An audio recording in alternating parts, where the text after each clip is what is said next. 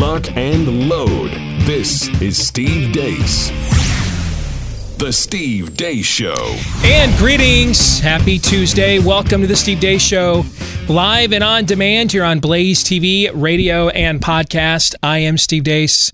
Todd is here with me, as is Aaron McIntyre and all of you. Let us know what you think about what we think via the stevedeace.com inbox. That's steve at stevedeace.com.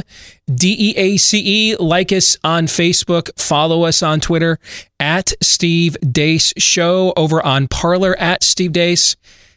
You can try, I guess, liking us on Facebook who clearly doesn't like me. They are claiming my recent column about the Vanderbilt kicking gimmick was only shared on a page with 130,000 followers twice in almost a week. Does that sound legit to you guys? It's the new math. Yeah. I mean, this wasn't like a national story of any consequence or this, I didn't write some like deeply esoteric piece, right? It was shared twice on a page with 130,000 followers in almost a week. Totes legit, bro. So you can head over there, I guess, to our Facebook page. We're also over on MeWe at Steve Deace. That's the free speech alternative uh, to Facebook uh, as well. Uh, check out our new YouTube channel at youtube.com slash Steve Deace.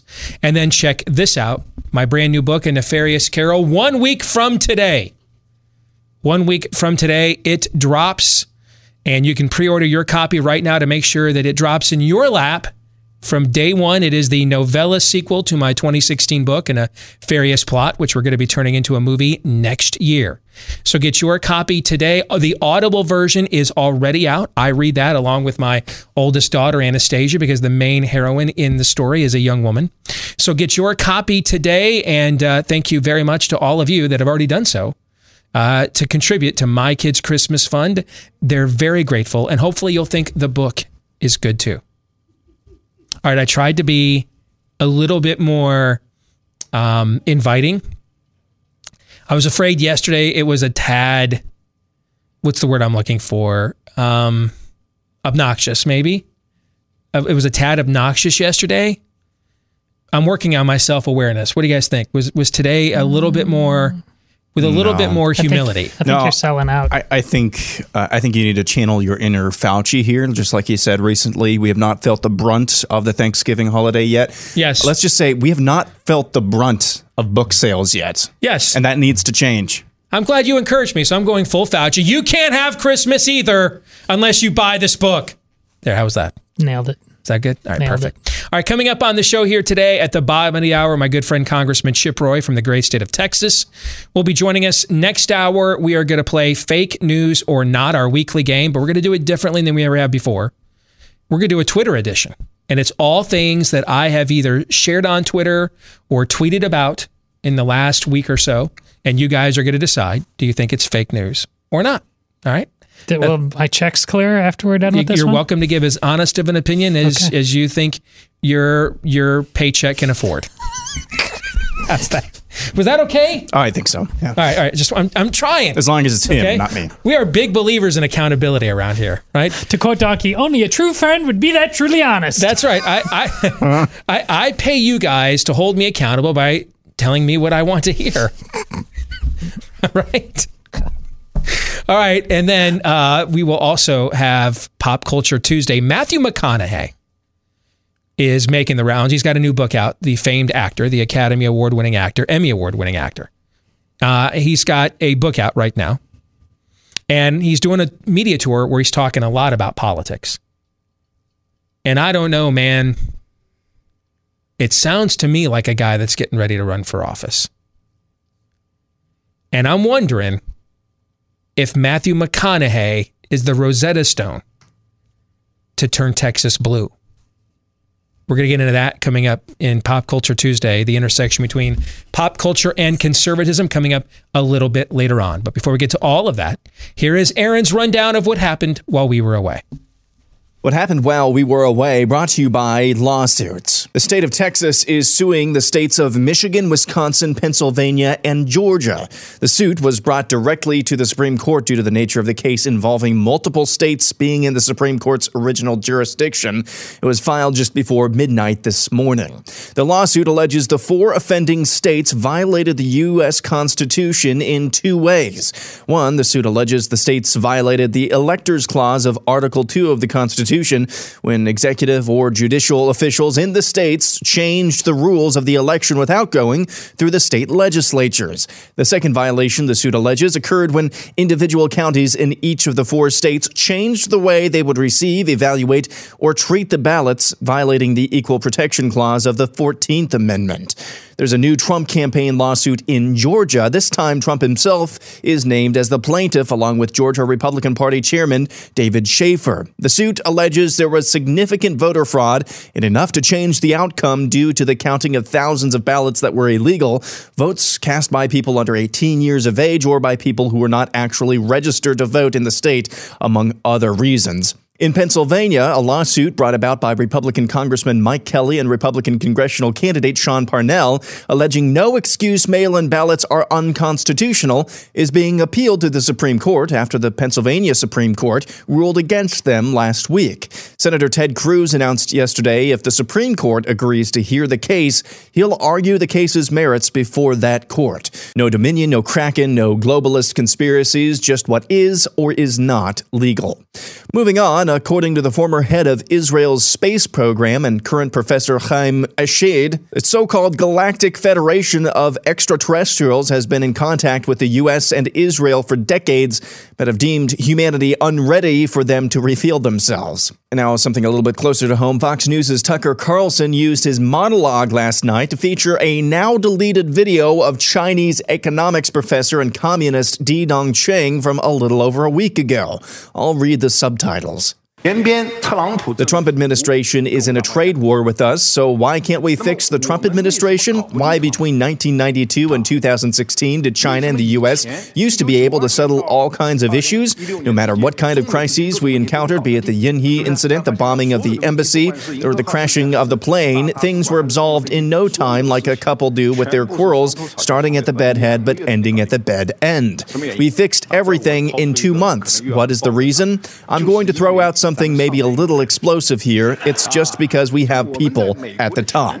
At the top of America's core inner circle of power and influence, we have our old friends. There's a lot of garbage floating around the internet right now, a lot of fake things. That video is real. And those subtitles are accurate. We checked today with two different Chinese speakers and confirmed that. Professor Di Dongsheng goes on to talk about, you guessed it, Hunter Biden. We'll talk about this more in the overtime today. Moving on, 90 year old Margaret Keenan of the United Kingdom has become the first person in the world to receive a COVID 19 vaccine outside of trial. According to a draft by the U.S. Food and Drug Administration, possible adverse reactions to the COVID 19 vaccines include stroke, death, brain swelling, and a bevy of other conditions, and it's coming to a drugstore near you.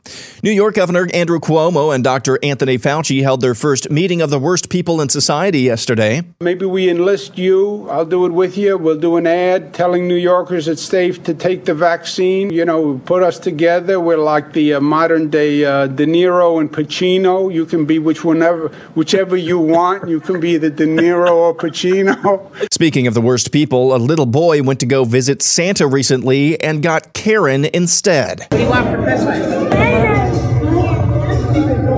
No, I, no, no guns. Nerf guns. No, not even a Nerf gun.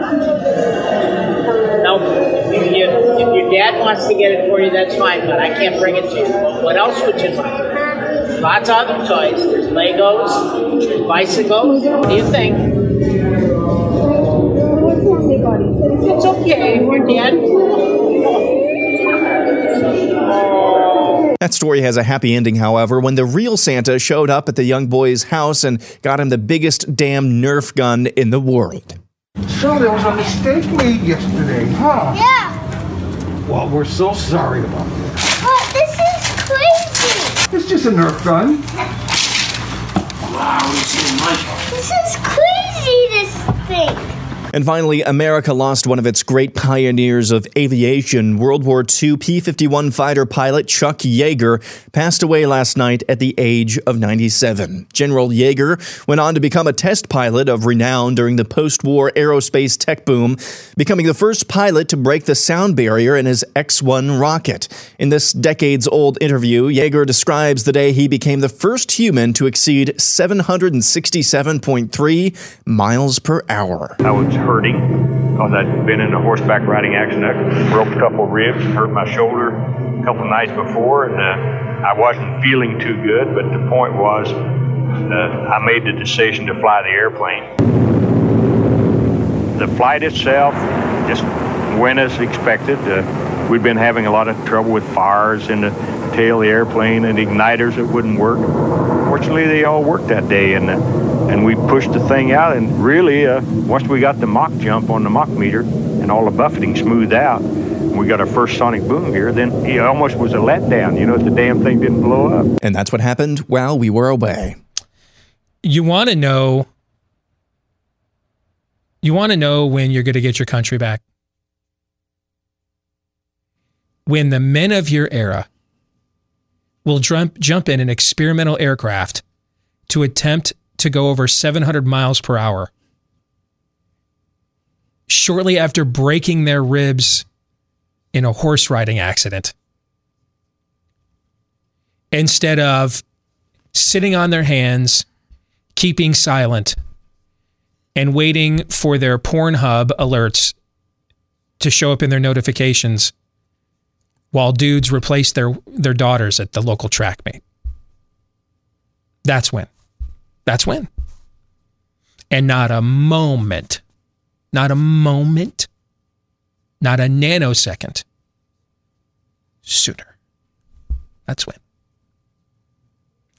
Aaron's montage brought to you by our friends over at Gabi Insurance. You know, you're probably overpaying for car and home insurance, but you know, we are so busy and we've been using the same clients over and over again. And so we're like, I don't have time to check on this. Uh, but what if Gabi just makes it so much simpler, easier, and faster for you? They take the pain out of shopping for insurance by giving you an apples to apples comparison of your current coverage with the top 40 providers out there, including big time companies like Travelers, Nationwide, and others. Just link your current insurance account, and in just minutes, you'll be able to see quotes for the exact same coverage that you currently have. And if you've got a great deal, that's what they did with me. Uh, so I put my insurance information in there, and they recommended I go get the deal from Safeco Insurance that I currently have. So if, if you're already doing the best you can do, they'll let you know that too. And so you'll have peace of mind to know that you're not overspending. But if there are savings out there available to you, they'll point those out to you as well. So see how much Gabi can save you, or if you're already doing the smartest shopping you could do. It's totally free to check and there's no obligation. Just go to Gabi, G A B I, Gabi.com slash Deace. That's my last name. D E A C E. Gabi.com slash Deace. In the overtime today, we're going to discuss in greater detail the monologue that uh, Aaron mentioned from Tucker Carlson last night, talking about Chinese influence in the U.S. government and pointing it directly at the Bidens. We'll get into that in the overtime today. If you want to watch that, go to blazetv.com slash deace To become a subscriber to Blaze TV, we're going to tape it right after the show today, and then it will get posted uh, based on upload time later this afternoon at blazetv.com slash deace. That's where you can go to watch it if you're already a subscriber, but then to subscribe at a discounted rate if you're not yet one at blazetv.com slash deace. All right, let's get to the rest of what is in the overtime today. And I have been clamoring for this. When was the electioning? In November the 3rd? Yep. Right. What, what is today? December 8th? Yep. So 27, 35 days have gone by, right? Right. 35 days. Is it is the electoral college meets when? A week from today? Is it the 15th? I can't remember off the top of my head, but that sounds correct. I know it's I- always the middle of December. Needless to say though, 35 days have gone by. And I have been I have been clamoring for someone to just make very simple cases. Either the law says that the state legislature makes election law or it does not. Period. End of sentence. Let us just adjudicate that. do judges on a whim on election night do, do they make election law? Or does the legislature, duly elected by the people of a state, do they make the, uh, the, the election law or not? Right? Right. That, that would seem to be a simple question to adjudicate.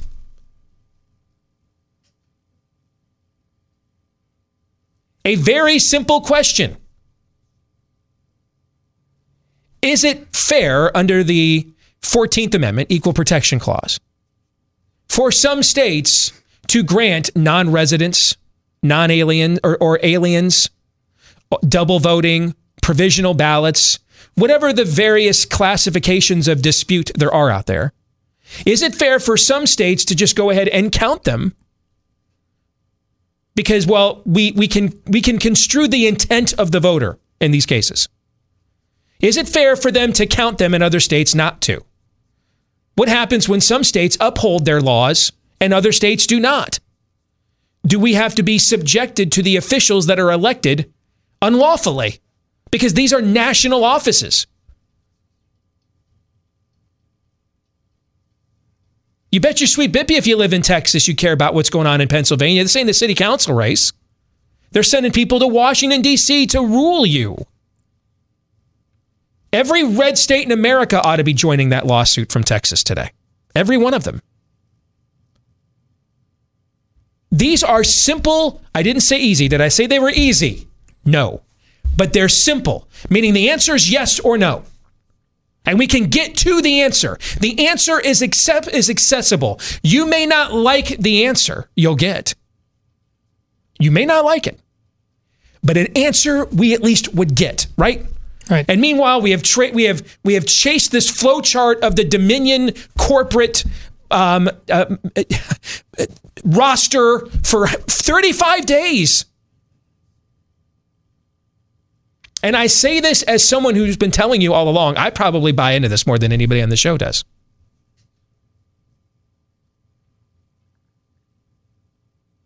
You're talking to the guy that is about to make a movie based on a book he wrote on a satanic takeover of America. You bet I could buy into some of this stuff. all right. But that's not a question of whether I buy into it or whether it's provable between now and the 20th of January. It's not. This will take years to unravel. Even if you think Sidney Powell has not lost her mind and is just the same trailblazer she was on the Flynn case when she took that, and everybody thought, myself included, that was an open and shut case because he signed a plea agreement, right? And she ended up winning that case. Michael Flynn signed that plea agreement on December 1st, 2017. It was not until earlier this year, almost three years later, that Sidney Powell got some resolution on that case, correct?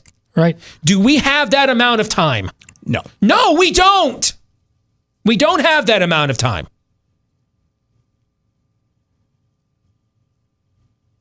And to be brutally honest, because that's how we roll here, if even if everything she's alleging is true, even if Lin Wood, you know, half the people on my feed think the dude is literally brought stone tablets down from on high, and the other half think that he's Judas Iscariot. I don't have time to figure that out right now because January 20th is a coming. It's coming. It's not waiting for any man. January 20th is coming. We've gone 35 days and now today, finally, thanks to this, thanks to the deputy or thanks to the attorney general from the state of Texas, someone is finally asking the two most pertinent questions to the Supreme Court of this entire controversy. Who determines the election law? And is it fair for one state on the fly to redetermine the definition of the word vote and then have that change the outcome of national offices to then rule over people in states that don't do that? Those are questions that we can get answered, that we can get relief. We may not like the answers. I'm kind of counting on the fact you're not going to. But at least, like with a Dred Scott, we'll get an answer rather than kind of piddling around in the ethereal. We'll get some answers. We'll know how we then have to proceed based on those answers. We are arguing issues that are unanswerable at the moment.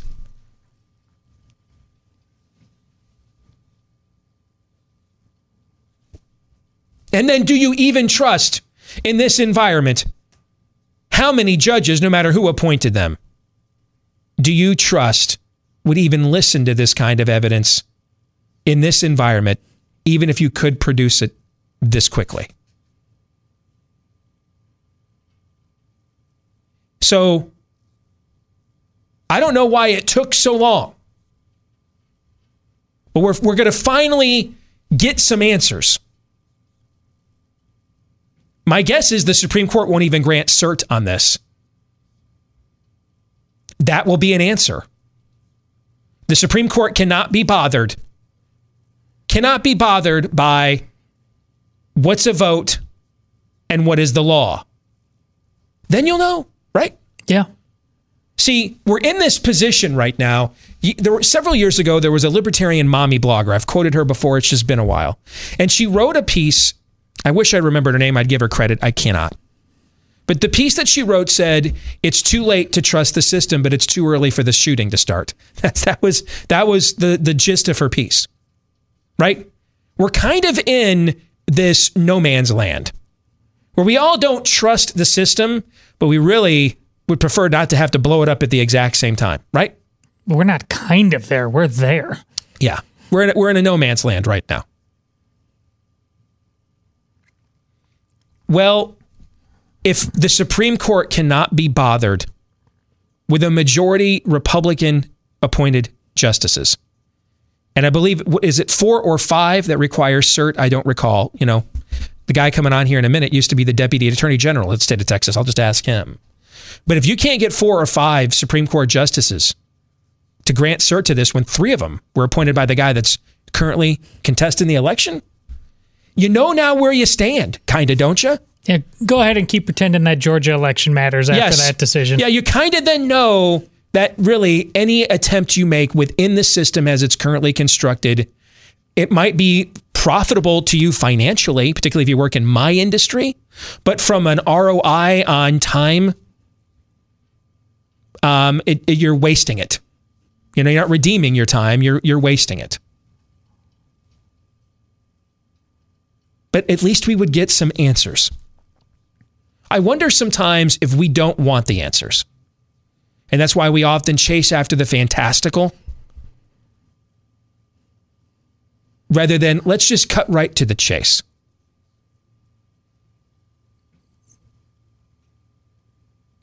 You know, I can hire a PI, follow my significant other, spend months and months and years and years, you know, wondering what they do with their time, trying to come up with alternative explanations. Why don't I just sit that person down and ask them point blank, do you want to stay together with me or not? Period in a sentence, right? Right. Let's just get let's just get to the heart of the matter here. The heart of the matter actually isn't the origins of dominion even if all of the allegations are true. Because even if all the allegations are true, they are still merely the tool and application of a system that is trying to say we can just change the law whenever we want to get the outcome that we desire. Even in real time, we can do that. That to me is the fight. Because dominions come and they go, Hobbs. They come and they go. They're, they're the vehicle by which something like this could be accomplished. But ultimately, what is the law? What is the law? What is it? Who makes the law? Does the legislature in a state determine the election laws of a state? Or can they just be made up in real time as people are voting or even after? You can survive, even if everything about Dominion is true, you can survive as a people that. You can survive the recognizable evil, right? You can survive that. You can band together to confront it. You know what you can't survive? The chaos of a banana republic. That's what you cannot survive.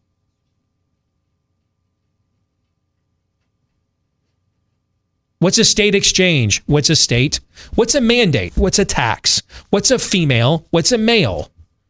What's a business? What's essential? What's non essential? See, those are the things we cannot survive, folks. We need to have a baseline of conversation of, okay, what's the law? Is the law just you get to say whatever you want to say? Well, if it is, and I suspect that it is, I got two words for you. Second Amendment. That's your that's why it was given to you, and it's your only option out of it. All right? That's why you have it. But we've never really made them just say it. Wouldn't you like to make them just say it once? Oh, I'd love it. And then see what the impact of saying it, making him say the quiet part out loud for once really is. Make them recite their creed out in the open. Make them share their catechesis out in the open. I'd like to just see what happens. Maybe it would outrage a layer of Americans beyond us that we haven't reached yet. It might. It might save us from an existential conflict. I'm frankly not, and sadly not, optimistic about that because I've read history books before. okay. Um, but, you know, it's not as if our country hasn't defied history before, right? you know, why didn't we go through the the the red scares and the the dalliances with with Marxism and socialism at the in the early 20th century that every other Western country did? Because we came up with something Marx didn't foresee: collective bargaining. You know, we've defied the odds before. But right now, we we need to get right to the heart of the matter here, folks. The heart of the matter is what is a law and what is a vote? Not where the votes came from. These things are in, are are vastly important, but they're going to take if they're true months to years to unravel. And then if you even unravel them, Mike Flynn has been pardoned. The Judge Sullivan clown in that case is still ruling on it as we speak today. So Sidney Powell's going to walk in with Zapruder film evidence of Dominion changing the outcomes of votes. Who will be the government body that will say someone must do something about that? I believe the video in Aaron's montage of the woke Santa getting canned from that store. And then they bring that kid another Santa that brings him the Nerf gun he wanted. Is that the first example of accountability for any douchebag or despot we have seen in the year 2020? Can you think of another one? Outside of social media accountability, I can't. I mean, real account. Somebody That's lost my- their damn job. That's my Somebody's point. name got dragged through the mud. Someone went behind bars. Can you think of anything else other than our social media ratio of real accountability for an act of douchery and despotism? Can you think of one? No. Neither can I.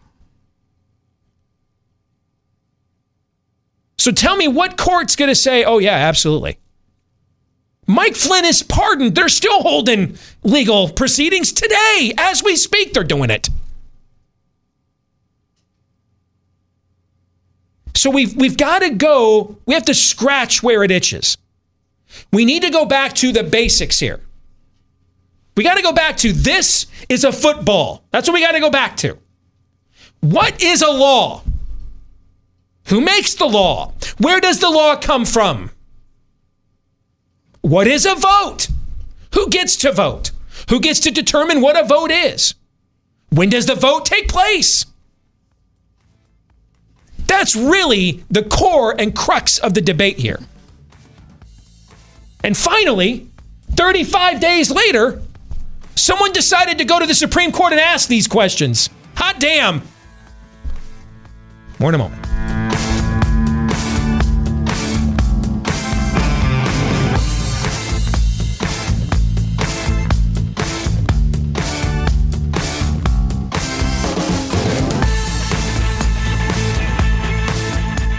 Boy, for a long time, 2020 seemed like it was going to be always winter, never Christmas. But finally, Christmas has arrived this year, and maybe it's time to make sure it was worth the wait. Why not send the perfect gift or just send yourself something special with meat? That's right, Omaha Steaks Holiday Feast. It's called the Deluxe Grillers Assortment. It includes perfectly aged top sirloin steaks along with other incredible meals, amazing sides, and those famous Omaha Steaks desserts. And right now, you can get this mouth-watering package plus four free burgers and a free digital meat thermometer at an exclusive price.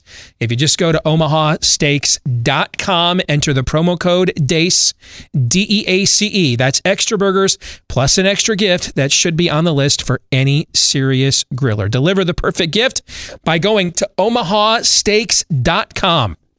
Type DEACE in the search bar.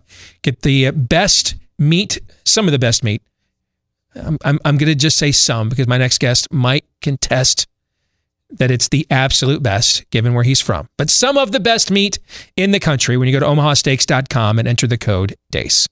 Let's bring in my good friend, Congressman Chip Roy from the great state of Texas. Good to see you, brother. How are you?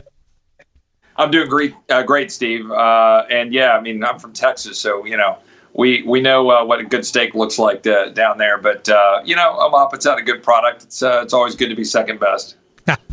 so there's a lot going on in the country right now, but I'm I'm very concerned about you and your political future. So I want to address something personal with you first. My understanding is that you have made a new hire in your office that I am very very concerned about. And I'm surprised I wasn't listed as as a reference because if I would have been, I would have warned you about a gentleman by the name of Nate Madden. So, uh, for all of those uh, listeners out there who know Nate Madden well from his past experiences in, in uh, conservative media, he's joined my shop as my communications director. And, you know, my previous communications director was a great guy, Bobby Donacci. He's now taking over communications for the House Freedom Caucus. So, we're, we're building the family. And uh, Nate Madden joined our team yesterday. And uh, I'm sure he'll uh, take whatever abuse you're about to send his way, Steve. no, he's a great guy, man. congratulations to Nate uh, and to you. He's a good dude. So that that's a good marriage right there. Appreciate that. All right, let's get to what's going on right now. The uh, the this you served in the Attorney General's office in the state of Texas before going to Congress. The state today filed a court case directly to the U.S. Supreme Court and when we boil it all down, it, it, it, essentially is begging the questions I have been waiting 35 days for us to actually force a court to answer. Because a lot of these other things we're talking about would take, I mean, um, even if you think Sidney Powell hasn't lost her mind and is a great attorney, Michael Flynn signed his plea agreement on December 1st, 2017. It took her nearly three years to get him relief in a federal court. And and by the way, after the dude's been pardoned, that exact same judge is still adjudic- trying to adjudicate his case right now as we speak. We've got to get to a simple question, like for example, who makes the election law in a state? The legislature or the courts? And then can the courts make that law up in real time, like while people are voting, after they vote? What is a vote? What happens if some states say, hey, we're going to run a really tight ship about non citizens voting or double voting or mail in voting? And other states are like, commenso festival, we think we can construe their intentions. And so anything that remotely looks like a vote, we're just going to count it, particularly if it's the one, uh, the one we like. All right. How do we, what's the 14th Amendment have to say about equal protection if we are having completely different election systems for determining these national offices? From what I can see of the Texas case, it is trying to beg what I believe have always been the most pertinent questions about this. What are your thoughts?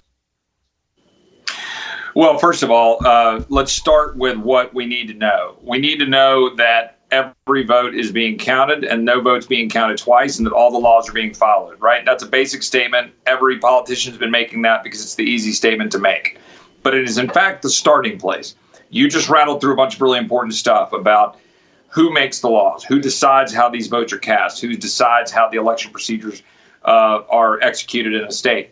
So we have certain cases where courts are making up the law. We have certain cases where uh, the legislature is making up the law. Take Pennsylvania, for example, right? The litigation in front of the Supreme Court right now, U.S. Supreme Court, is whether the Texas legislature, I'm sorry, whether the Pennsylvania legislature uh, undermined the Constitution in Pennsylvania by uh, changing the laws uh, unconstitutionally about who and how could vote with respect to mail-in ballots.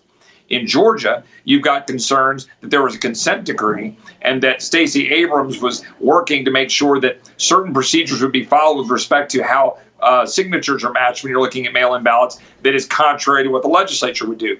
My point is is that we need to know that the law has been put in place and is being followed properly in each state. And these are the questions that I think are most important when you're talking about what you're talking about. Texas is raising the case that wait a second, our role in our republic, Texas, is being potentially undermined by uh, you know other states not following their rules and their laws. In other words, this republic is built on the idea that we're all trying to do things under the rule of law, following the, the laws to make sure that only people who are eligible to vote and that one person, one vote is followed and so forth and so forth. I think the most important question that needs to be looked at is the case that was filed on Friday.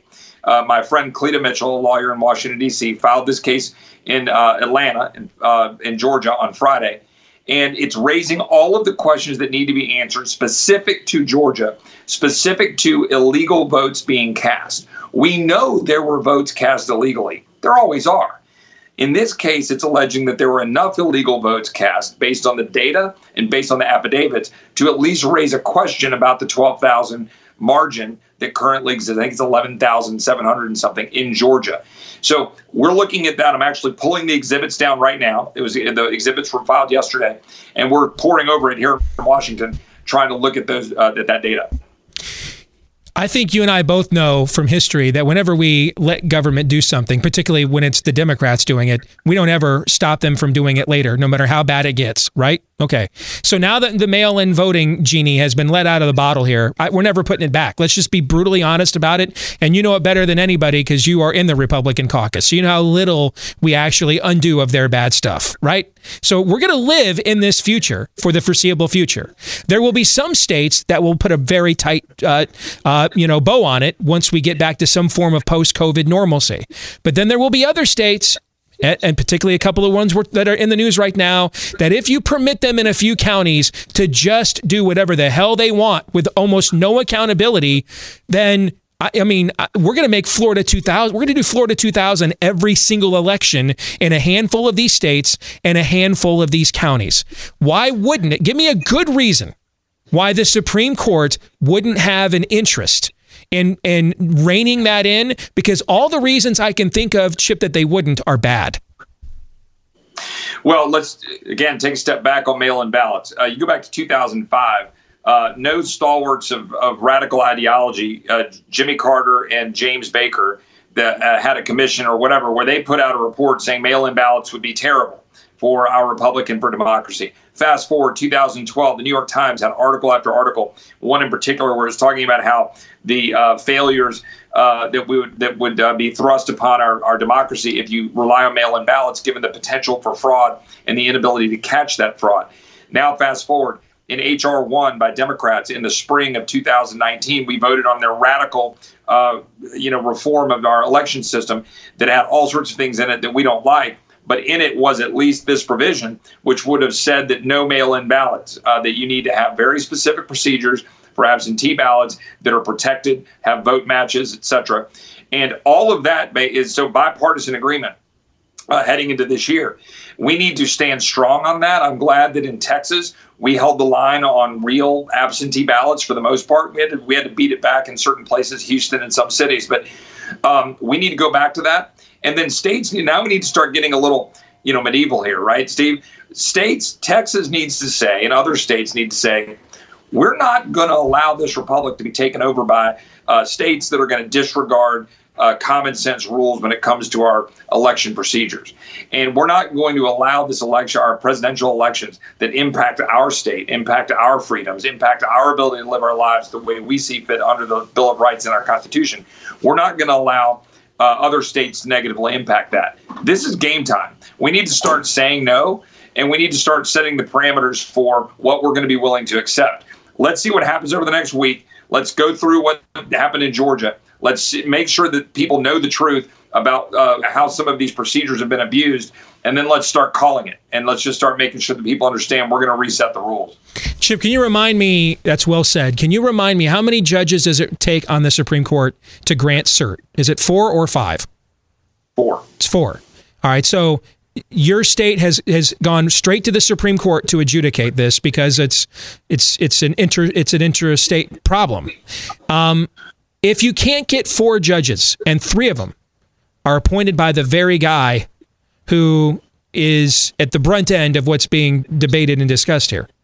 If we can't get four judges to at least hear a case given these extraordinary circumstances on what is the what is the foundational basis of American election law, what should we take as a what should be the takeaway message from that, do you think?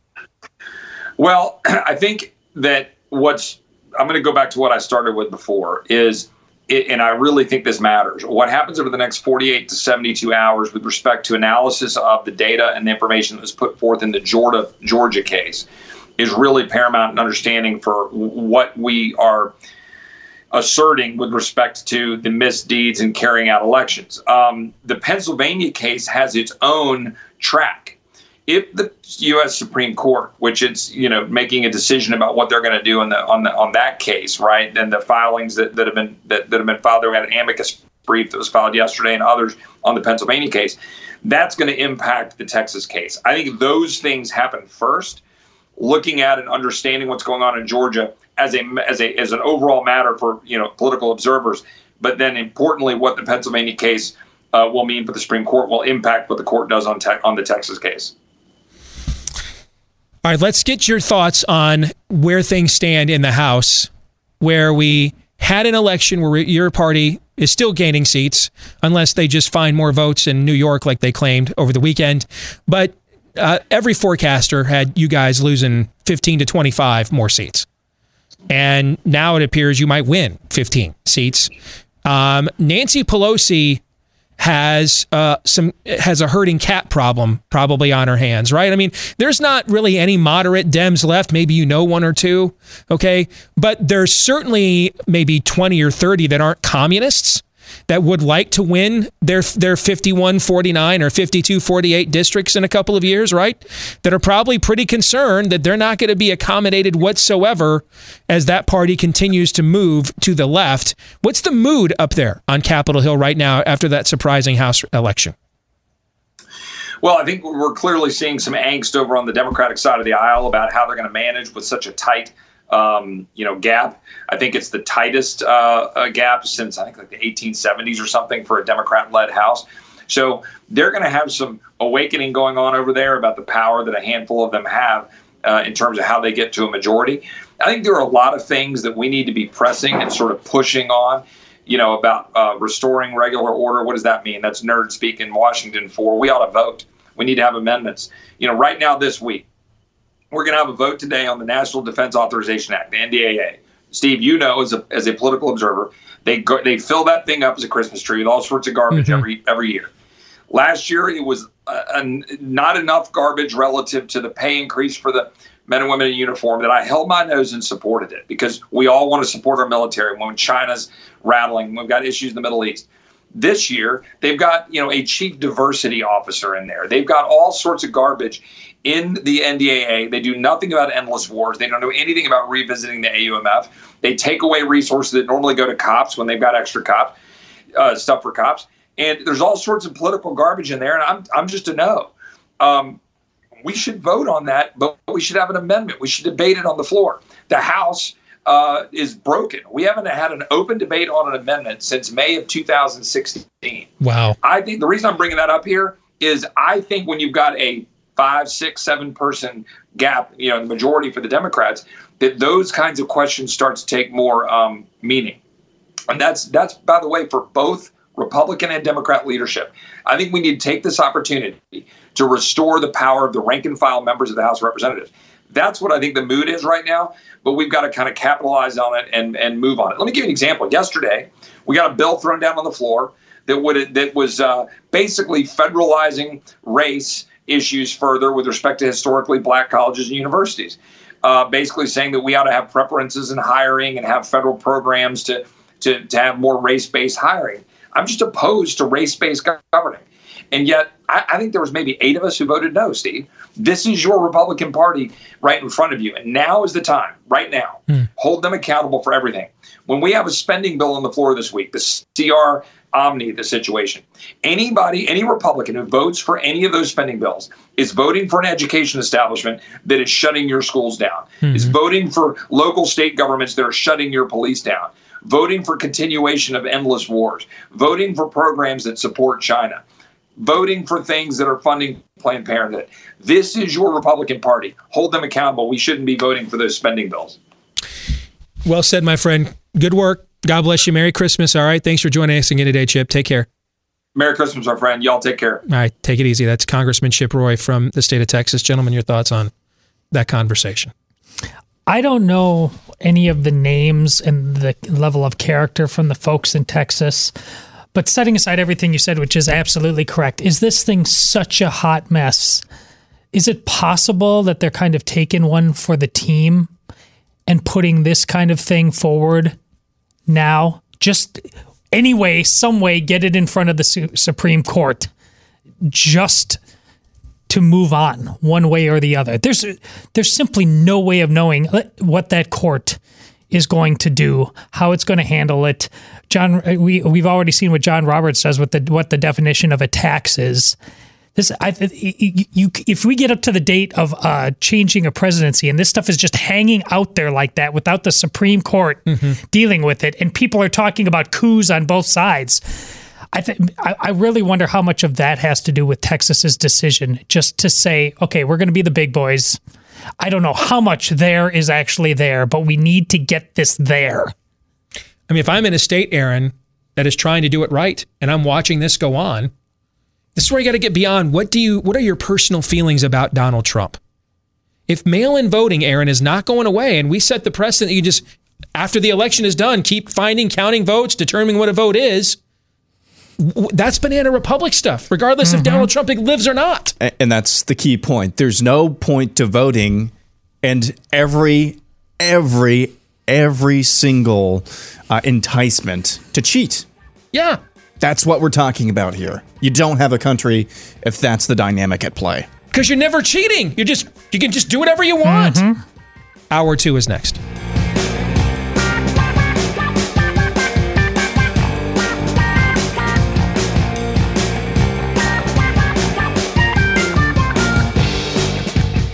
Back with hour two, live and on demand here on Blaze TV, radio, and podcast. I am Steve Deace. He's Todd Erzen. That's Aaron McIntyre, and you are you. Let us know who you are. Steve at stevedeace.com is how you can email the program. Like us on Facebook and follow us on Twitter at Steve Deace Show. What else? Uh, follow us on Parler at Steve Deace. Check us out. Like us on the new MeWe page we have, uh, which is the free speech alternative to Facebook. You can also check out our new YouTube channel at youtube.com slash Steve Deace. There are free samples there for you to sample, uh, and then you can share them with others if you like the sampling. Thank you very much. Also, if you like the podcast, if you're a podcast listener, we need you to do two things for us in exchange for liking it. Hit that subscribe button wherever you podcast from and leave us a five star review. Thanks to all of those that have done those things for us already because they help the podcast to grow. If you haven't, what are you waiting for? Get on it. Was that okay? Yes. Was, that was that I yeah. really feel like my sales pitches are getting better. I well, do. You you had a weak moment earlier in the show, but other than that, right. Been... I, I, mean, the word I was, I I was entertaining. Em, em, yeah, see, you're trying. see, yeah, I can't. I'm, I'm good. I'm back, uh, baby. I can't yeah. even say the word now. Thank you. Yeah, all right. Thank you, Todd. I see. I knew there was a reason I paid you. There it is. Right. Most days, uh, Monday through Thursday, I'm not really sure. Friday's your day, but today you came through on a Tuesday. So thank oh, you for that. And now that I'm about to tell you whether this is you, in fact, are fake news or not, that may have lasted for two seconds. Yes. Okay. All right. Fake news or not, brought to you by our friends over at Keeps. Yes, losing your hair is no fun. So let's talk about options. Behind door number one. Go to your physician, get a hair loss treatment prescription, then head to the pharmacy and try not to go broke while you're attempting to not go bald. Or door number two, you can go to Keeps from the comfort of your own home, where you're going to get the same doctor recommended, FDA approved hair loss treatment, but Keeps offers the generic versions for about half the cost. And one more thing beyond those big savings, how about the convenience? It's all done online. Uh, just uh, answer a few questions, snap a few pics of your hair, and a licensed doctor will review your info and recommend the right hair loss treatment for you, and then it is shipped directly to your door. So we offered you big savings and then convenience. How about one more incentive as well? Um, a special deal. Keeps.com slash grow. Go there at K E E P S to keeps.com slash grow and get half off your first order when you go to keeps.com slash grow. All right, for this week's fake news or not, we're going to do something a little bit different. It's the Twitter edition. These are all things either I have tweeted, shared, or seen on Twitter in recent days. You guys are going to decide are these things fake news or not? Now, you you're going to ask me, well, how am I determining whether this is fake news? All right, fake news meaning you think the opinion is fake news, the news itself is fake, what it asserts is fake, what the, the reaction to it is fake. You get to you get to analyze it the way that you see fit. Fair enough?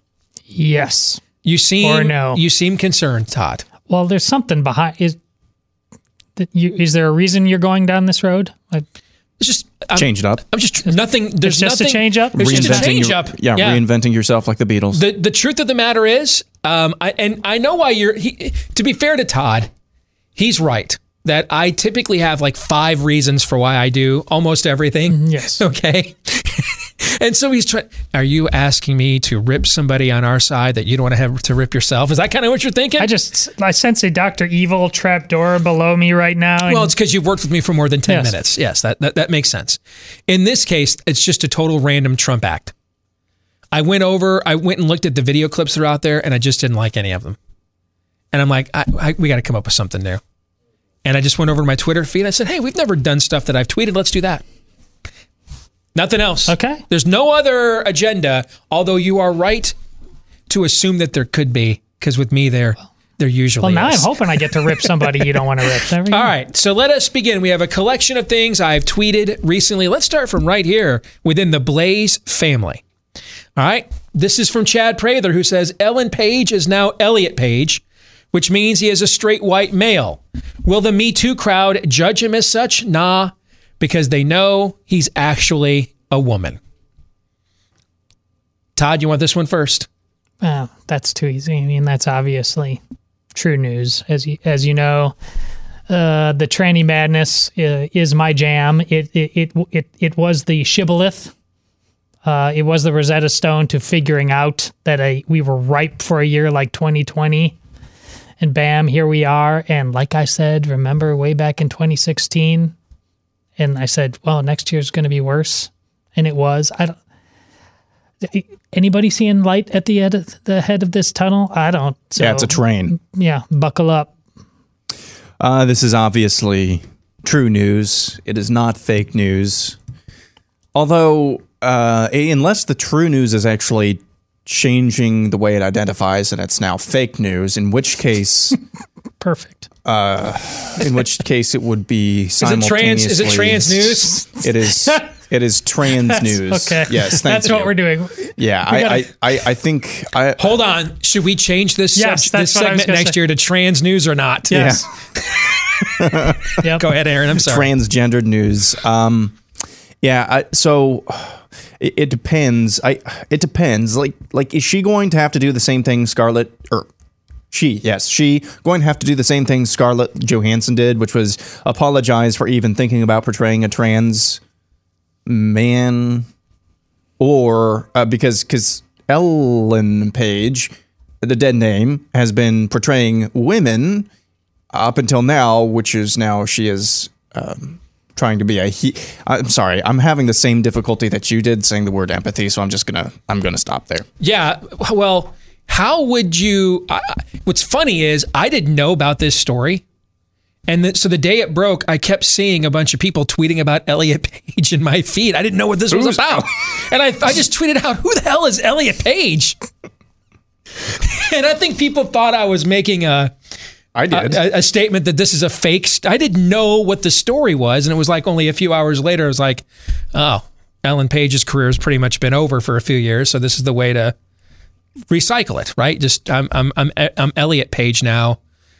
Do oh. you put her, him, because you know they're going to want to give him an award or her, right? Next year, right? Is is is it best supporting actor or best supporting actress? She's currently portraying an a woman on a show on Netflix right now. But that's Hmm. but that's the great crime of all this. The- If you really want to go all the way on this, go all the way. If it's dead naming, it should be dead careering. You you don't get to ride the coattails of Ellen Page, Elliot Page. You are not a proven actor. Ellen Page is dead now. Yes. Yes. You need to go back and do, you know, some soup commercial or something like that. You don't get to be on a Netflix show. We don't even know who you are. That's a What great- bona fides do you have? That's a great point. And as a straight white, maybe she just ma- uh, maybe he just got that gig because he's a straight white male. Oh, Yeah. patriarchy, Elliot Page has Yeah. no qualifications to hold that position. Uh, Elliot, I mean, Ellen is a dead name, as you pointed out. Elliot has no acting qualifications. I'm sensing another column coming on that Facebook will be pretending that only two people shared next week. Yeah. But um, I, I, why why does he have that job? Clearly, it's only because he's a straight white male. Yeah, no, I mean, she was born this way. She was born a male. Own that poop and all it entails. All right, let's go to the next one here. Here, uh, as we continue on, uh, fake news or not. LA County had over 10,000 COVID cases on December uh, the 6th. If they were a state, that would put them at the top for the highest cases per 100,000 in the world. They probably have the strictest restrictions in the country in LA. Their schools have been closed since March. Um, remind me again why we need restrictions and mandates. Aaron, fake news or not? Because the vaccine that nobody is talking about, the vaccine that is at least 96% effective, but in the end will be 100% effective, uh, has been working since about March. And that is the vaccine to inoculate America from American exceptionalism. That's why. That's why. That's the vaccine that nobody's talking about that's really, really effective and has been proven over the course of these last many months, nine months or so. That that's that's why. I mean, as I as I tweeted back in in March, and I tweeted again this morning, every leftist and their mother's dog is going to look at the suiciding of the economy and the lockdowns once once coronavirus blows over, whenever or however that happens, they're going to point to all of that and say, "Look, statist control over your lives work." And then now what we have is a dynamic that's going to be set into motion. Joe Biden is is proposing this 100 days of mask wearing. We've got the vaccines rolling out, and there will be mass vaccinations by the time spring rolls around, the end of flu and cold season. And that, coupled with probably a lowering of the cycle threshold values, and everybody's going to be saying, look, we beat it. Leftist control over your lives works. It took a year, but it works. That's why. That's why we have the restrictions. So that is true news. Yeah. Okay. Uh, I'm saying it's fake news. This is this isn't just a case uh, issue in terms of uh, something you can measure according to a biological metric. It, it's clearly psychological, emotional, and spiritual by now. And as I had to remind somebody yesterday, uh, a very smart uh, ex reporter of the Des Moines Register. Um, but who's banning about the um, when we were talking about election stuff, the you know Trump lost by 7 million votes. I reminded him 5 million of that margin comes from California. They got exactly what they wanted, a theme that Steve has echoed. This is a success. It's not a failure there. They are living in a Valhalla of their own making. So th- th- th- this is fake news. Uh, and it would have been fake news if they didn't decide to do anything. Whatever they decide to do, um, it's it's all beautiful in their eyes, and they put a stamp on it uh, electorally with no ambiguity whatsoever. This is how they want to live. Next up, number three. from Candace Owens, who says, I am allowed to fly directly next to perfect strangers on a packed plane with no social distancing between strangers. And during that flight, we can all take our masks off to eat and drink. By the way, when I fly, let's just say I spend most of my time on that flight eating or drinking, if you know what I'm saying. It, I mean, the amount of time it takes me to put down one of those uh, wafers that they hand out now uh, for snacks. Three minutes per wafer. Uh, but more like 30. Yeah. Okay. Anyway, let me continue. All right. Um, so we can all take our masks off to eat and drink, Candace says, but my husband is not allowed to attend any of my prenatal appointments with me because science. Todd. See, now we're outside of California and in most other places, clearly not all. If if you just look around you and you have a shred of honesty about you, th- th- this isn't a unique hypocrisy, a unique contradiction. They're just they're just everywhere. We're absolutely making this stuff up. I had to take my daughter in uh, to the doctor for the uh, strep uh, throat stuff I uh, told you about uh, last week, and so we both have to go into the um, meeting room, and we both have to have our temperatures taken. we're both fine, and then we step out into the hallway to wait till we're called, and I hear the woman receptionist tell the doctor or whoever's going to call me in, and you're going to have to tell the dad that he needs to pull his mask up around his nose because it was just covering my mouth. Mm-hmm. I, yeah, I'm. I have no temperature, so I, and there's even there, even there, the cult of the mask. Uh, it's it's one thing that it's being projected out uh, with from the likes of Fauci, but the boots on the ground there it, it, that's what this this thing drills down so deep. The cult of personality that is this thing. You look around and everywhere you're choked by it. Yeah, I mean, I, a couple months ago it was August. I mean, the heat still the heat of the summer. Bella and I went to Worlds of Fun, uh, an amusement park a couple of hours away from here. And somebody told me, one of those staff workers there told me, I need you to pull your mask up over your nose. And I turned around, and this guy's same line of sight, there's like three or four people with their masks down below their chins. It's just, it doesn't make any sense. As for this tweet from Candace, we love Candace here. I gotta, I gotta call, I gotta call this out though. Why in the world are you scheduling your prenatal appointments after 10 p.m. at night? That makes no sense. Have you ever heard of that before? Everybody knows that the virus only spreads after 10 p.m. at night. Yes. That's why your husband can't go with you. So it's Candace's so, fault, clearly. Yeah, it's it's your own fault, Candace. Sorry. I've asked this question several times this year. It's a good time to ask it again. If the masks don't stop me from spreading the virus or or protect me from it in the most sterile environment we have in the general population, a hospital, a medical provider environment, right? Is that not the most sterile environment we have in, in the general population in a, in a typical community? If the masks don't work and cannot be trusted there, why would we think they could work then anywhere? Meaning, why can't I visit loved ones in the hospital? Why can't they go with me to a prenatal appointment and just wear a mask? If the mask doesn't stop the spread of coronavirus, in the sterile healthcare provider environment. Why the hell would it stop the spread of it at Walmart? Why would it stop the spread of it at any school with the kids wiping uh, their hands all over everything all day long? You see what I'm saying? Why would it stop it then anywhere? See, you're telling me you don't believe the masks work. I, I, I, I they won't, they won't stop this in a hospital. I, I, I, I, I walk in with my face covered in the most sterile environment available to the general population, and I can't be assured, even with that mask on,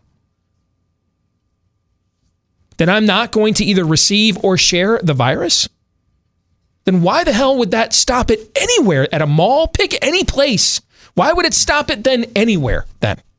Do you know the answer to that? Uh, well, It's not a good one.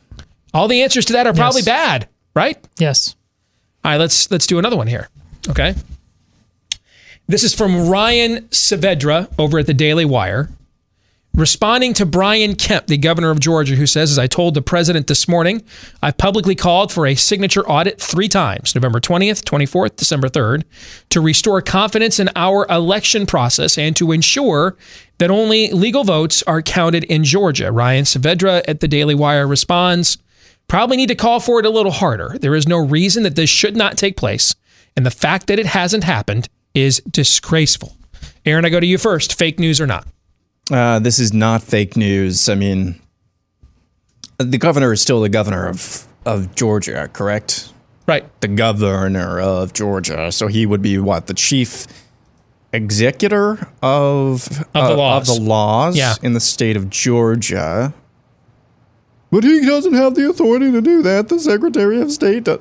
Doesn't the the governor of Georgia though? Doesn't he like put a hand on a Quran? No, no, it's uh, it's the Talmud. No, uh, it's no, it's uh, the Bible. He puts his hand on the Bible and Or is Led Zeppelin 4 one of the two? oh, Led Zeppelin four. That's Yeah. what he does. Yeah. And um, been a long time since I wrote. No, um, he takes an oath of office, doesn't he?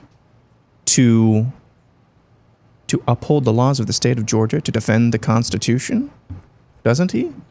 So the, the, the governor of Georgia has standing to be able to make sure that the laws are being followed. So you could take the Secretary of State to court. What are the things that a governor, the chief exec, executor of the law, what are the things that he could do?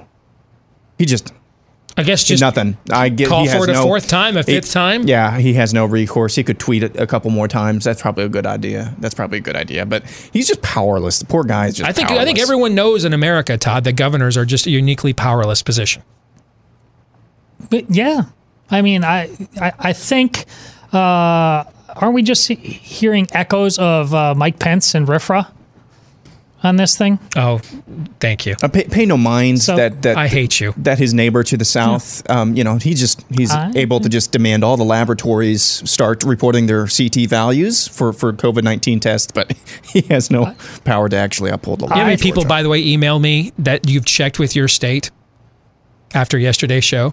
I mean, I, I probably got 40 yeah. or 50 emails. Let me guess. This. It's the same answer every time. They have but no idea. Many, many of the times we have no idea. Um, and they always pass the buck, often pass the buck on who can, who actually was, would report this. One person said in Wisconsin, your home state, they were told, oh, no, it was Minnesota. I apologize. It was Minnesota.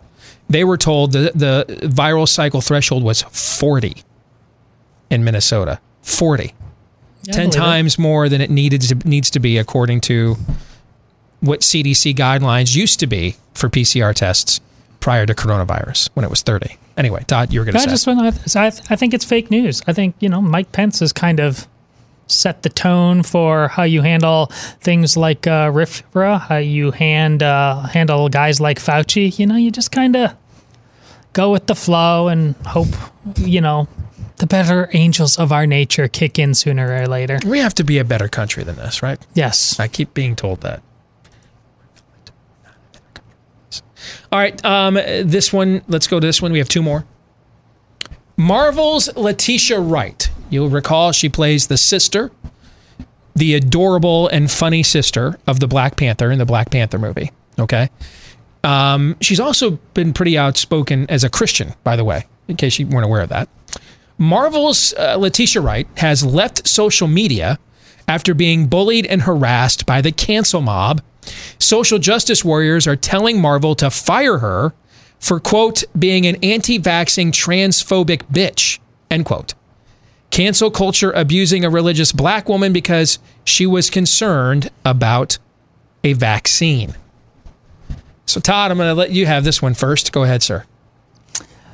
Well, I have an answer to this that has a lot to do with what we're talking about next segment, but there is nobody who is immune to this and it, it I there's a lot of examples on on there of these very nasty people now uh, that in when we say Twitter isn't real life, there may, be far, far more people uh, who are, are, are fans of her than would call her nasty things like this.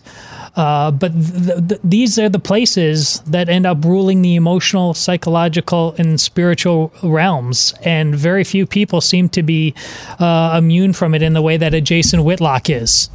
So um, th- this Now, is you, this- since you invoked his name, what if, if if you followed him and we've had him on the show here a few times or a couple times, he'll tell you why he is largely immune to this. It's that he's his desire and posture to stand out and step up here is driven entirely by his faith. Entirely. Well, Steve, I thought you said Letitia Wright is very serious about her faith. She is. She's also a much younger woman. Jason Whitlock wasn't doing this stuff 10, 20 years ago. And he'll tell you why. Because I wasn't as serious about it as I am now that I'm in my in my 50s. I'm kind of now I'm realizing, hey, you know what? This stuff is for real. I got to take this a lot more seriously, right? Um, I'm sure it's the first time that poor that Letitia, God bless her, but it's probably the first time because she's black and starred in the most successful motion picture of all time that that featured uh, you know black actors and prevalent themes in black America. This is this is probably the first time she's really received se- severe pushback for a belief system, right. She's she's probably largely a lot of people probably just pretended to love her and just overlooked her faith because they appreciated the some of the political messages of of what she was starring in. This might be the very first time she's really received this kind of an onslaught. It's hard if you're not used to it, man. It's hard to deal with, particularly if you're used to these same people puffing you up all the time. Now, last time we talked about the Avengers, it's when they tried to cancel Chris Pratt again. Mm-hmm. And the Avengers, the actors who played the Avengers, actually did Avengers Assemble in real life. to the Joe Biden But- fundraiser. But, Yeah. that- until that happens across the board on every issue all the time, and there is just a group of Avengers who have a degree of power and come with every bit as much um, uh, justice as the fake justice here is trying to impose on this woman, and just punch the bullies in the mouth. This is this is just absolutely true news.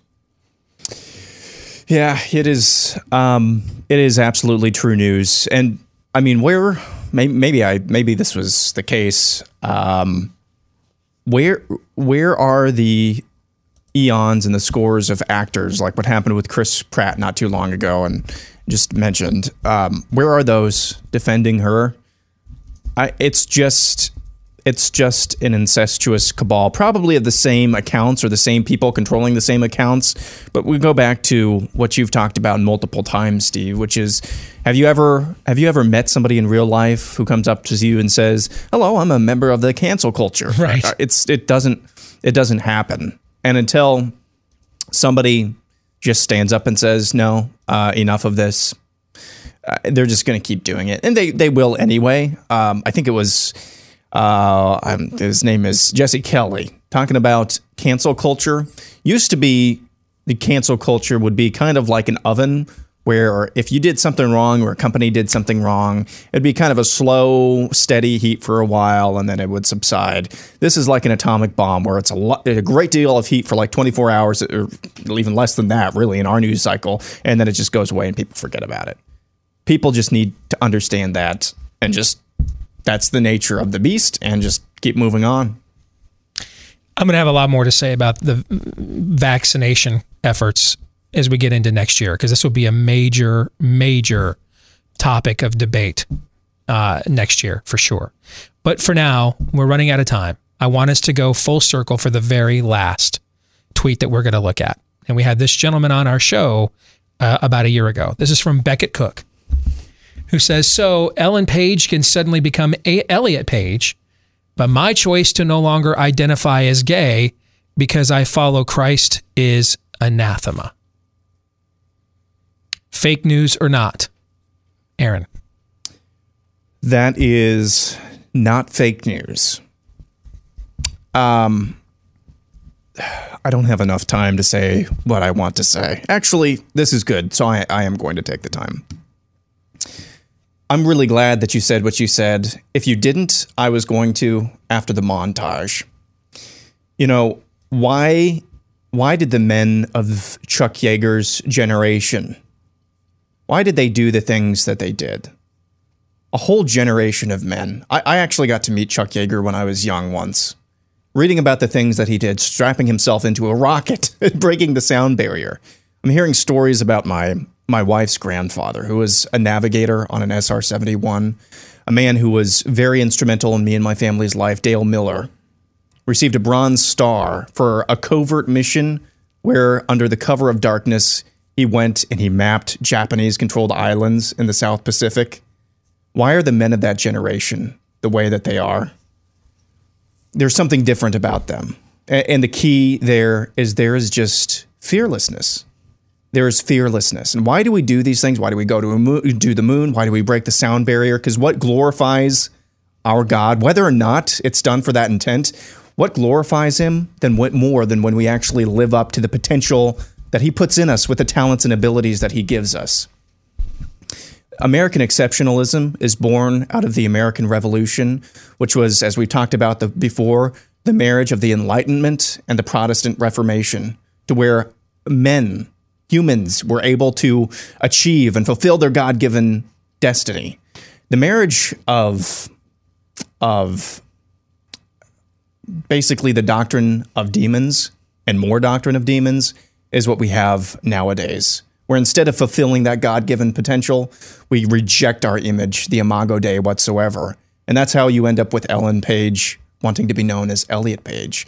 And that's how you end up with Becket Cook wondering why he's an anathema for choosing to follow Christ when everybody's applauding Elliot Page. That's how we got here.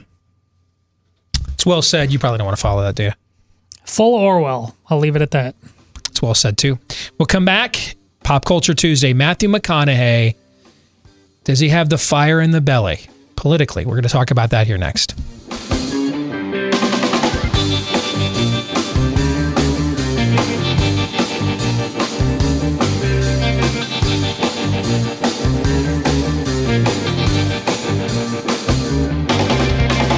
You know, you've had enough to deal with this year, so don't overthink your holiday gifts. You know, we're all kind of living in sweatpants these days anyway. So give your loved ones some pro level Tommy John loungewear this holiday season, Tommy John, making sure you give the gift of comfort to everyone on your list, including yourself with Tommy John's men's and women's loungewear. Say goodbye to the good old stained sweatpants. Tommy John loungewear is luxuriously soft, guaranteed to fit perfectly with the same level of comfort and innovation that goes into everything that Tommy John makes. I've got some of this at my house. It is absolutely as advertised. This is great stuff.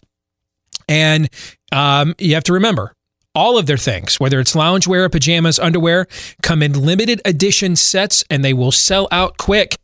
So take advantage right now of Tommy John best underwear you'll ever buy too. I mean, it's the only underwear I wear now. I, I love this stuff. All right. Use the promo code Steve. Go to TommyJohn.com slash Steve. That's TommyJohn.com slash Steve.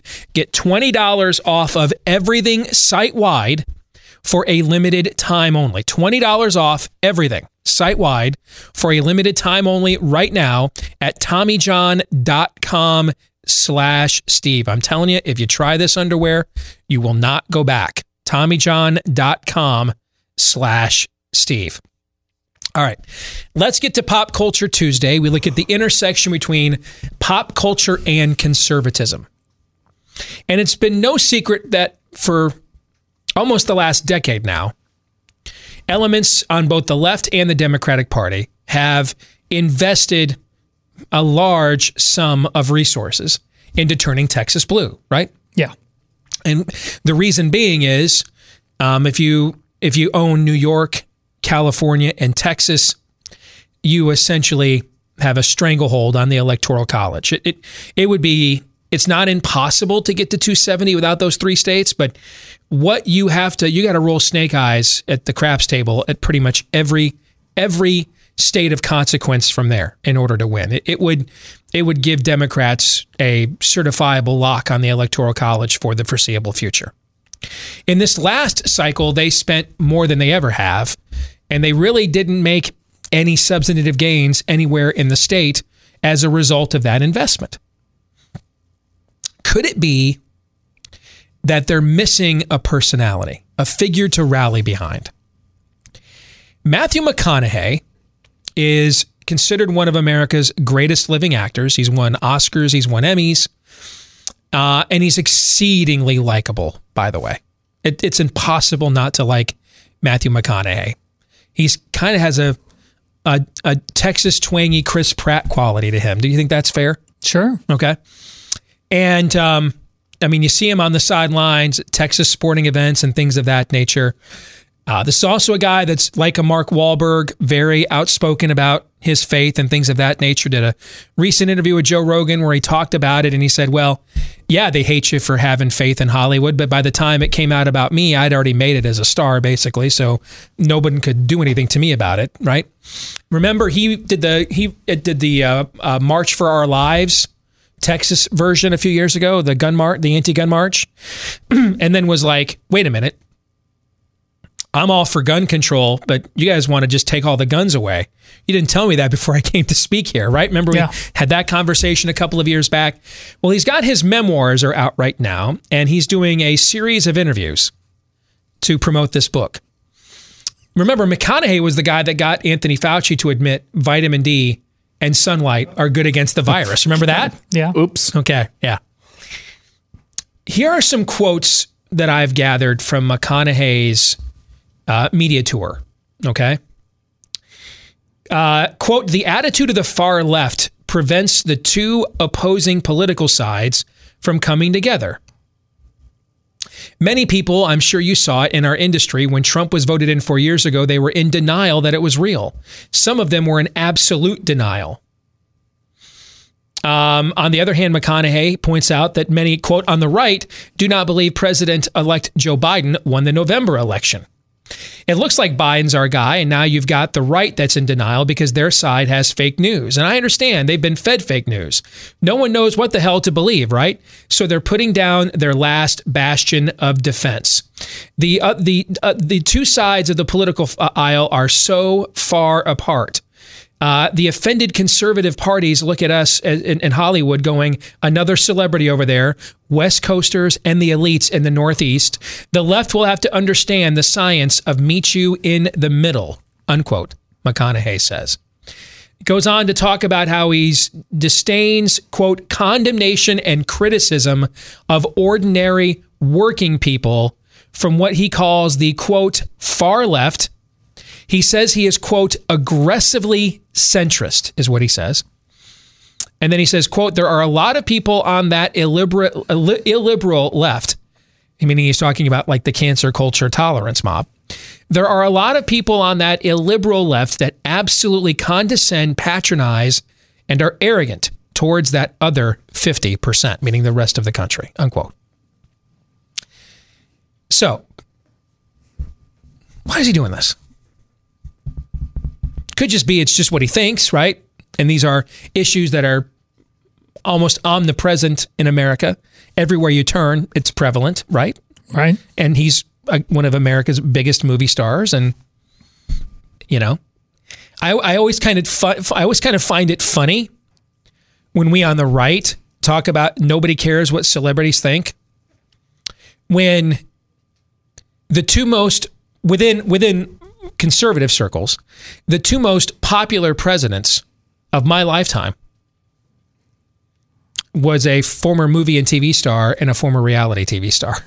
right? Right. Okay. So somebody clearly cares what celebrities think. Maybe it's us. I wonder. He's 51 years old now. He's done everything. He's done blockbusters. I think he's been sexiest man alive. He's won Academy Awards, uh, Emmy. I think they won either an Emmy or a Golden Globe for that True Detective show that was really good. That him and Woody Harrelson did together. was great. That first season with the two of them was phenomenal television. All right, he's done it all, Mm, except this, and he's a guy that's liked by everybody has left of center political views, but isn't uh, an enemy of faith, and in fact takes his own very seriously. Could he be to Texas what John Bel Edwards was to Louisiana? The last somewhat moderate, or at least not hating America elected Democrat. But instead of, unlike Bel Edwards, this is a beloved celebrity with street cred that takes a reliable red state and turns it blue, like Bill Edwards did getting elected governor of the state. What do you think?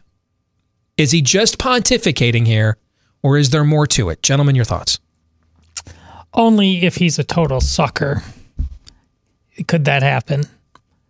Uh, because he would allow himself to believe that this thing called a centrist is still a thing and he would ultimately used and abused and spit out to the point that just got where all of progressivism leads and it ends up to the fringe to Beto to Wendy Davis down mm-hmm. there. It's not he I, and I don't think he's a sucker. So I I think he has natural passion. I mean Joe Rogan, you mentioned. I mean Joe Rogan is not Mr. Journalism News. He came up. He he was an actor on News Radio. Do you remember that show? I forgot With Phil about Hartman. That. Yeah, I remember. That. He was the show. maintenance guy on that show. I forgot about that. And then, I mean, I have no idea what happened to him. And all of a sudden, you see him doing um uh the the fighting, uh, ultimate fighting, and he's also a guy who just, you know, I've got interests and passions, and social media kind of led everybody to believe that there's more places out there. If that's my interest, to find a place, a podcast, things like that. I just think that's what you're seeing with uh, Matthew McConaughey. He clearly likes to talk to a lot of different people. He is, I mean, he he's like Jeff before the dude uh, or there was the dude, and he's he's all right, all right, all right. There's just these guys that are they're deeply magnanim- magnanimous, and they they uh, like a lot of different people. But I he doesn't strike me as a sucker, uh, and I just don't think if he turns it if he turns it blue, he he will be a gigantic cautionary tale. If he really believes what he's saying about how the, the left treats people, and he's seen it with his own eyes in Hollywood. He knows how lucky he is to get away with what he's gotten away with. So I just I I, I don't believe Texas may very well turn blue. I just don't I don't believe he's going to let himself be manipulated in such a fact. He's never going to be able to do it in any sort of positive way. He's well, not going to reform the party. What if he thinks I'm a big enough star that I can I can conquer all of these point. lefty weirdos. But could he? Is he? A, could even one of America's no. biggest stars? No. Not have to walk the plank for these people. No. That's what what I was alluding to uh, with cancel culture uh, before, and I'm going to use. There's no. You can't stand on your own. You you would need a bunch of Avengers to come around you, and they don't exist. Aaron, what are your thoughts?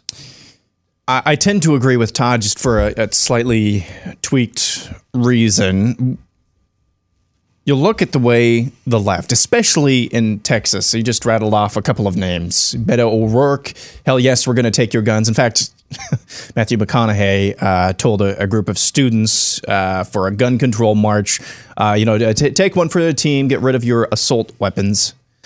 The, the left increasingly, not only with their politicians, but definitely with their base. As soon as McConaughey says, hey, let's not behead that Christian over there, they're going to give him the Becket Cook treatment, which is what mm. we hmm. just talked about at the right. end of the last segment, which is you are anathema to us. We want blood, and you're standing in the way of it. Get out of the way. That's the reason he'll fail, not necessarily because he won't fall for the uh, getting worked over, although may- maybe we're saying the same thing, Todd. That's why he'll fail because they want a specific kind of win. They don't want to just yeah. win. Yeah. They want it to look a, a, a specific yeah. way. Yeah. They are not playing. They've already played the long game. They're not. They're they're in the end game now. They're not China's playing a multi generational, multi hundred of year game here. They've already completed their march through the institutions, and now it's time for you. Yes, even you, Matthew McConaughey, to kneel before Zod. That's what the game is. Extreme And so- centrists? Didn't you get the memo? And, and we so don't care. You will you will either swallow Texas will either do this swallowing leftism hook line and sinker by just completely getting beat down by this uh, by this ideology over and over and over again. But there's not going to be any centrist middle of the road Democrat that's going to be able to be a silver bullet for them because it is kneel before before Zod time to the left. This year should have t- show, showed us all of us that that was the case.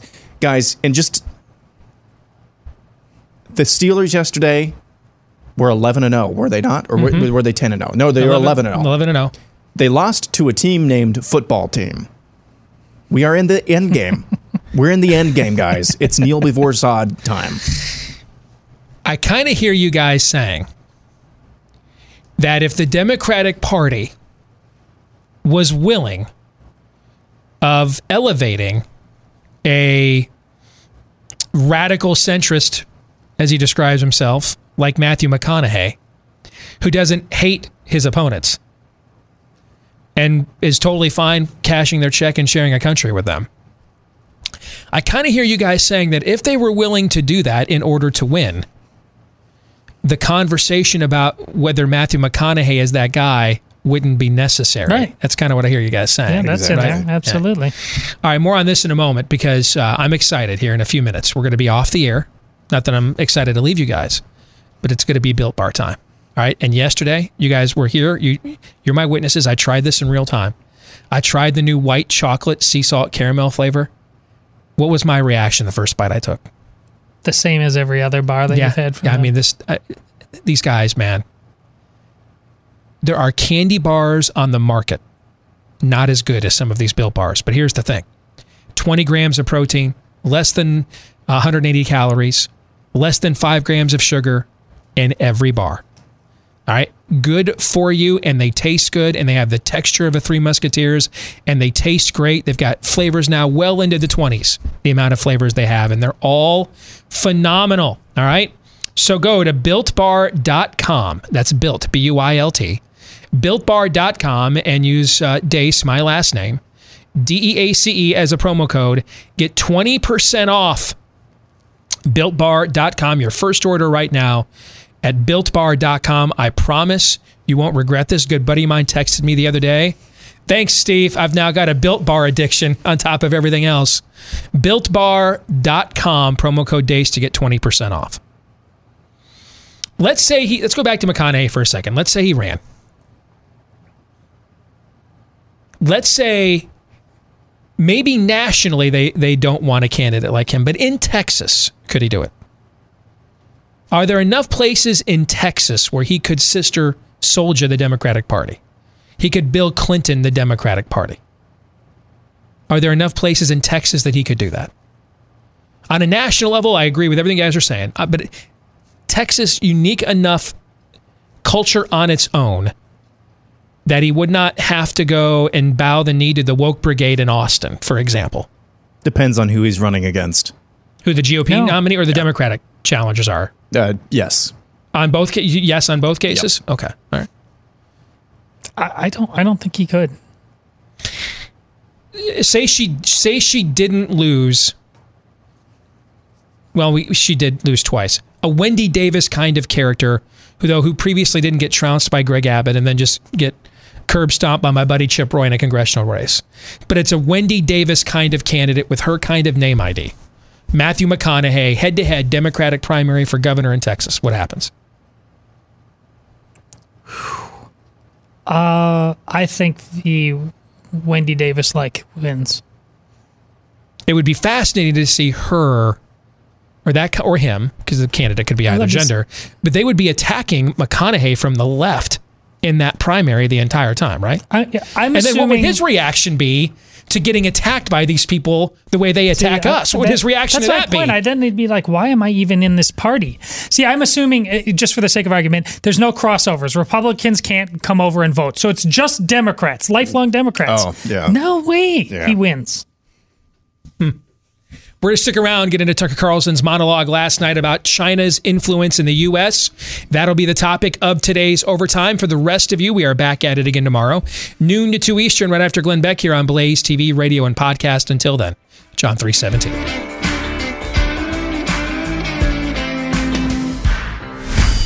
This is Steve Deace on the Blaze Radio Network.